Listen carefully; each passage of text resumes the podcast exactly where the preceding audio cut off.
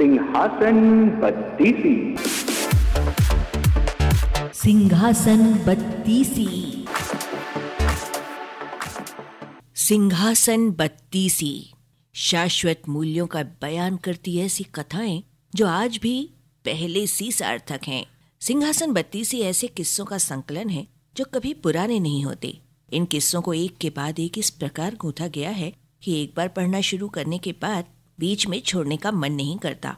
इन दोनों विशेषताओं के कारण ही ये किस्से बड़ों, छोटों, नई, पुरानी पीढ़ियों के बीच एक समान चाव से पढ़े जाते हैं।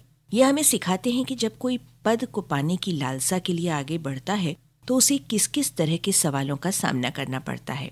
इन श्रृंखलाबद्ध कहानियों का संदेश है कि राजा बनने का अधिकारी वही है जिसके व्यक्तित्व में सभी मानवीय गुण निहित हों। और राजा की सबसे बड़ी योग्यता है उसका प्रजा के हित के लिए जीना। हित, अहित की पहचान के लिए आवश्यक है कि उसका व्यक्तित्व पूर्ण रूप से विकसित हो। सिंहासन बत्तीसी महाराजा विक्रमादित्य के जीवन से संबंधित नीति, दया, दान, धर्म, त्याग और उनके न्याय से संबंधित उन बत्तीस कहानियों का संग्रह है, जो उनके सिंहासन से जुड़ी बत्तीस पुतलियों द्वारा राजा भोज को सुनाई गई थी। इन कहानियों से हम ये जान पाते हैं कि महाराजा विक्रमादित्य कौन थे, उनके न्याय करने का ढंग कैसा था, आखिर क्या कारण था कि वो महादानी, त्यागी, निस्वार्थी और न्याय प्रिय राजा के नाम से आज हज़ारों वर्ष बाद भी जाने जाते हैं, लोकप्रिय हैं। समाज, नीति और धर्मशास्त्र से जुड़ी ये कथाएँ आज भी उतनी ही सार्थक है, जितनी की अपने जन्मकाल में रही होंगी। ये बात उन दिनों की है जब राजा भोज उज्जैन नगर पर राज्य किया करते थे। राजा भोज आदर्शवान, नीति निपुण, धर्मपरायण और न्यायप्रिय राजा थे। प्रजा उनके राज्य में सुखी और संपन्न थी। समस्त आर्यावर्त में उनकी ख्याति फैली हुई थी। ये कहावत भी उन्हीं के समय से प्रचलित है, कहाँ राजा भोज और कहाँ गंगू तेली। उज्जैन नगर के अंतिम छोर पर एक कुम्हारों की बस्ती थी। कुम्हार वहाँ मिट्टी के बहुत सुंदर और मनमोहक बर्तन बनाया करते थे। उनके द्वारा बनाए गए बर्तनों की कारीगरी दूसरे राज्यों में बड़े सम्मान के साथ देखी जाती थी और देश भर में उन बर्तनों की बहुत मांग थी। और यही कारण था कि राज्य के सभी कुमार बहुत संपन्न थे। कुम्हारों की बस्ती के आसपास मिट्टी के छोटे बड़े पहाड़ थे, जिनकी मिट्टी बहुत सुगंधित और चिकनी थी। इससे जो बर्तन बनते थे, वो बहुत आसानी के साथ भी बनते थे, मज़बूत और सुंदर भी बनते थे। विदेशों में उन बर्तनों की मांग का शायद ये भी एक बड़ा कारण था। राजा भोज शासन काल में राज्य का प्रत्येक व्यक्ति संपन्न और सुखी था। खेती भी अच्छी होती थी और पशुधन की भी कोई कमी नहीं थी।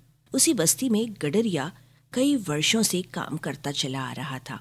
लोग उसे लंबू कहकर पुकारते थे, लेकिन उसका सचमुच का जो नाम था, वो था ब्रिजभान। ब्रिजभान के घर से कुछ ही दूरी पर चतुरी चमार का घर भी था। वो दोनों पड़ोसी होने के साथ साथ एक दूसरे से बहुत प्यार करते थे और इस कहावत को चरितार्थ भी करते थे कि पड़ोसी जैसा दोस्त और पड़ोसी जैसा दुश्मन नहीं। एक जमाना था जब वो दोनों एक दूसरे पर जान न्यछावर करते थे। लेकिन एक बार मकान के बीच दीवार को लेकर दोनों में अनबन हुई तो दोनों की दोस्ती दुश्मनी में बदलती चली गई। और अब चतुरी हमेशा उस अवसर की खोज में लगा रहता जब वो ब्रिजभान की कमज़ोरी बन जाए और उससे लाभ उठा सके। मगर उसे कोई मौका नहीं मिल रहा था। ब्रिजभान को चतुरी के ईर्ष्यालु स्वभाव की कोई परवाह नहीं थी। वो हमेशा चतुरी के परिवार के दस दस आदमियों पर भारी पड़ता था। ब्रिजभान बड़े आराम से गाँव के आसपास के क्षेत्र के लोगों के जानवरों को चराया करता था। आसपास के क्षेत्र में मिट्टी के बड़े बड़े पहाड़ थे। कुम्हार जब मिट्टी खोदते तो मज़बूत ईंटें, मूर्तियाँ और घर गृहस्थी का सामान निकला करता था। लोगों का कहना था कि कभी वहाँ किसी राजा की बस्ती रही होगी। वो बस्ती एक भयानक भूकंप के कारण देखते ही देखते तबाह हो गई थी। वर्षों उधर कोई नहीं आया। फिर धीरे धीरे वहाँ कुम्हारों ने अपनी बस्ती बना ली थी और इसी कारण यहाँ की चिकनी और लोचदार मिट्टी थी। ब्रिजभान के एक लड़का था। उसका नाम चंद्रभान था। चंद्रभान काफ़ी सेहतमंद था। कद काठी में भी अपने पिता से दो कदम आगे ही था। वो भी अपने पिता की तरह जानवरों को चराने के लिए टीलों की ओर जाता था। जब धन के लोभी टीलों की खुदाई करके उसमें मिलने वाले सामान को उठाकर ले जाने लगते थे तो चंद्रभान उस सामान को हाथ भी नहीं लगाता था। उसकी नज़रों में गर्भ से निकले सामान पर केवल राजा का अधिकार था। वो लोगों द्वारा उठाकर ले जाए जाने वाले सामानों को चोरी का नाम दिया करता था। लोग उसकी बातों का मज़ाक उड़ाते थे और उसे मूर्ख कहकर उस पर हँसते भी थे। चंद्रभान वैसे भी शक्ल सूरत से भोंदुई नज़र आता था, लेकिन ताकत में किसी से कम नहीं था। वो टीलों पर जाता और जानवरों को आज़ादी के साथ चरने के लिए छोड़कर टीले पर चढ़कर सो जाता था। धीरे धीरे लोग उसे आलसी और निकम्मा कहने लगे थे। उसका स्वभाव देखकर कुछ लोग शरारत में उसके जानवर इधर उधर हाँक देते थे। कभी कभी उसकी नज़रें बचाकर चोरी जैसा काम भी कर लेते थे। मगर सबसे बड़े आश्चर्य की बात यह होती थी कि शाम को जब चंद्रभान अपने जानवरों को हाँक कर ले चलता तो जानवर पूरे होते थे।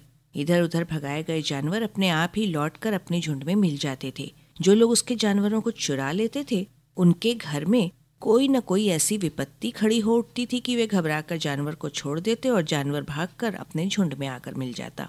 धीरे धीरे चंद्रभान के साथ शरारत करने वालों में ये चर्चा होने लगी कि चंद्रभान चमत्कारिक शक्तियों वाला लड़का है। कोई कहता उस पर दैवीय शक्ति है, जो उसकी हर कष्ट में रक्षा करती है। लोगों ने उसके साथ शरारत करना छोड़ दिया। चंद्रभान की बातें भी ज्ञान ध्यान की होती थी। वो बच्चों को टीले पर इकट्ठा करता और उन्हें ज्ञान ध्यान की बातें बताता था। लड़के ध्यान लगाकर उसकी बातों को सुना करते थे। कभी कभी बच्चों के बीच बड़े भी शामिल हो जाया करते थे और उसकी ज्ञानवर्धक बातें सुनकर वाह वाह किया करते थे। यही चंद्रभान जब टीले से उतरकर जानवरों को हाँकता हुआ अपने घर की ओर जाता था तो वो चेहरे से भोंदू और अनपढ़ नज़र आता था। चंद्रभान हमेशा की तरह एक दोपहर को एक टीले पर चढ़ गया और गहरी नींद सो गया। जब वो सोकर उठा तो उसे बड़ा अजीब सा लगा। उसने आसपास खेल रहे लड़कों को पुकारा। लड़के खेल छोड़कर उसकी ओर दौड़े चले आए। उन्होंने सोचा, शायद चंद्रभान उन्हें अच्छी अच्छी बातें बताएगा, कुछ उपदेश सुनाएगा। बाकी लोगों को भी बुलाओ। चंद्रभान ने कुछ तेज स्वर में कहा, क्या बात है? इतनी ज़ोर से क्यों चिल्ला रहे हो? लड़कों ने उसका तेज स्वर जब सुना तो ऐसा कहा, यहाँ का राजा कौन है? चंद्रभान बड़ी शान से बोला, सब लड़के एक दूसरे का मुँह देखने लगे। वो सोचने लगे, आखिर चंद्रभान ने ये अटपटा सवाल क्यों पूछा है? क्या ये पागल हो गया है? देश की जनता अपने राजा का नाम न जानती हो, ये कैसे संभव है? चंद्र भाई तुम कैसी बेकी बेकी बातें कर रहे हो? अपने राजा का नाम भी भूल गए। हमारे महाराज का नाम भोज है, एक लड़के ने कहा। लड़के की बात सुनकर चंद्रभान का चेहरा तमतमा उठा। वो क्रोधित स्वर में बोला, वो राजा मूर्ख है, उसे न्याय करना नहीं आता। प्रजा के साथ वो अनुचित व्यवहार करता है। उसे पकड़कर हमारे दरबार में पेश किया जाए। सब लड़के फटी फटी आँखों से उसकी ओर देखने लगे। उनके चेहरों पर भय के निशान साफ़ नज़र आ रहे थे। वो सोचने लगे कि या तो चंद्रभान पागल हो गया है, या उसके दिन पूरे हो गए। अगर ये बात महाराज तक पहुँच गई तो इसे ज़रूरी फांसी पर लटका दिया जाएगा।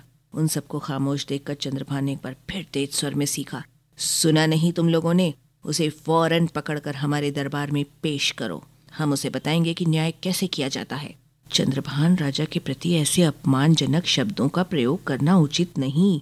एक लड़के ने उसके पास आकर उसे समझाने वाले अंदाज में कहा, उचित या अनुचित की बात हमसे ज़्यादा कोई नहीं जानता। यहाँ तक कि तुम्हारा राजा भी नहीं जानता। चंद्रभान बहुत निडरता के साथ बोला, उसके चेहरे पर भय और आतंक का कोई निशान नज़र नहीं आ रहा था।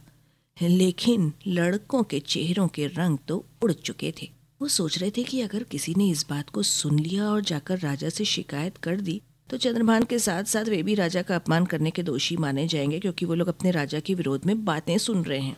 चंद्रभान अभी भी राजा के विरोध में बोले चले जा रहा था। लड़कों के दिल में डर बढ़ता चला जा रहा था। एक एक करके सब लड़के वहाँ से डर के कारण भाग गए। भागते हुए एक युवक ने कहा, यहाँ से भाग लेने में ही हमारी भलाई है। ऐसे व्यक्ति की बातें सुनना भी गुनाह है। अगर किसी ने उसकी बातें सुन ली और हमें यहाँ खड़ा पाया तो हम भी बेमौत मारे जाएँगे। लेकिन चंद्रभान अब तो उस टीले पर बैठकर छोटे छोटे से लेकर बड़े बड़े तक न्याय, बड़े आत्मविश्वास के साथ करने लगा। और आखिरकार एक दिन राजा भोज को भी पता चला कि एक साधारण सा चरवाहा अपनी न्याय प्रियता के लिए विख्यात है, जबकि वो बिल्कुल अनपढ़ है और पुश्तैनी रूप से उनके ही राज्य के कुम्हारों की गाय, भैंसे और बकरियाँ चराता है। जब राजा भोज ने तहकीकात कराई तो पता चला कि चरवाहा सारे फैसले एक टीले पर चढ़कर करता है। राजा भोज की जिज्ञासा बढ़ी और उन्होंने खुद भेष बदल कर उस चरवाहे को एक जटिल मामले में फैसला करते देखा। उसके फैसले और आत्मविश्वास से भोज इतना अधिक प्रभावित हुए कि उन्होंने उसकी इस अद्वितीय क्षमता के बारे में जानना चाहा। जब चरवाहे ने बताया कि ये शक्ति उसमें इस टीले पर बैठने के बाद ही आती है और नीचे उतरने पर स्वतः चली जाती है, भोज ने सोच विचार कर टीले को खुदवा कर देखने का फैसला किया। जब खुदाई हुई तो एक राज सिंहासन मिट्टी में दबा दिखा। यह सिंहासन कारीगरी का अभूतपूर्व रूप प्रस्तुत करता था, जिसमें बत्तीस पुतलियाँ लगी हुई थीं और कीमती रत्न जड़े हुए थे। जब धूल मिट्टी की सफ़ाई हुई तो सिंहासन की सुंदरता देखते ही बनती थी। उसे उठाकर महल में लाया गया और शुभ मुहूर्त में राजा का बैठना निश्चित किया गया। लेकिन जो ही राजा ने बैठने की कोशिश की, सारी पुतलियाँ राजा का उपहास करने लगी और कहने लगी कि ये राज सिंहासन राजा विक्रमादित्य का है और इस पर बैठने का अधिकारी वही हो सकता है जो उनकी तरह न्यायप्रिय, दानी और उनके जैसे सारे गुणों से भरपूर हो। उनके गुणों का बखान बत्तीस पुतलियों ने अपनी बत्तीस कथाओं में राजा भोज को दिया। और यही कथाएँ कहलाती हैं सिंहासन बत्तीसी, जो अब हम आपको सुनवाएँगे लगातार। अरबा की प्रस्तुति।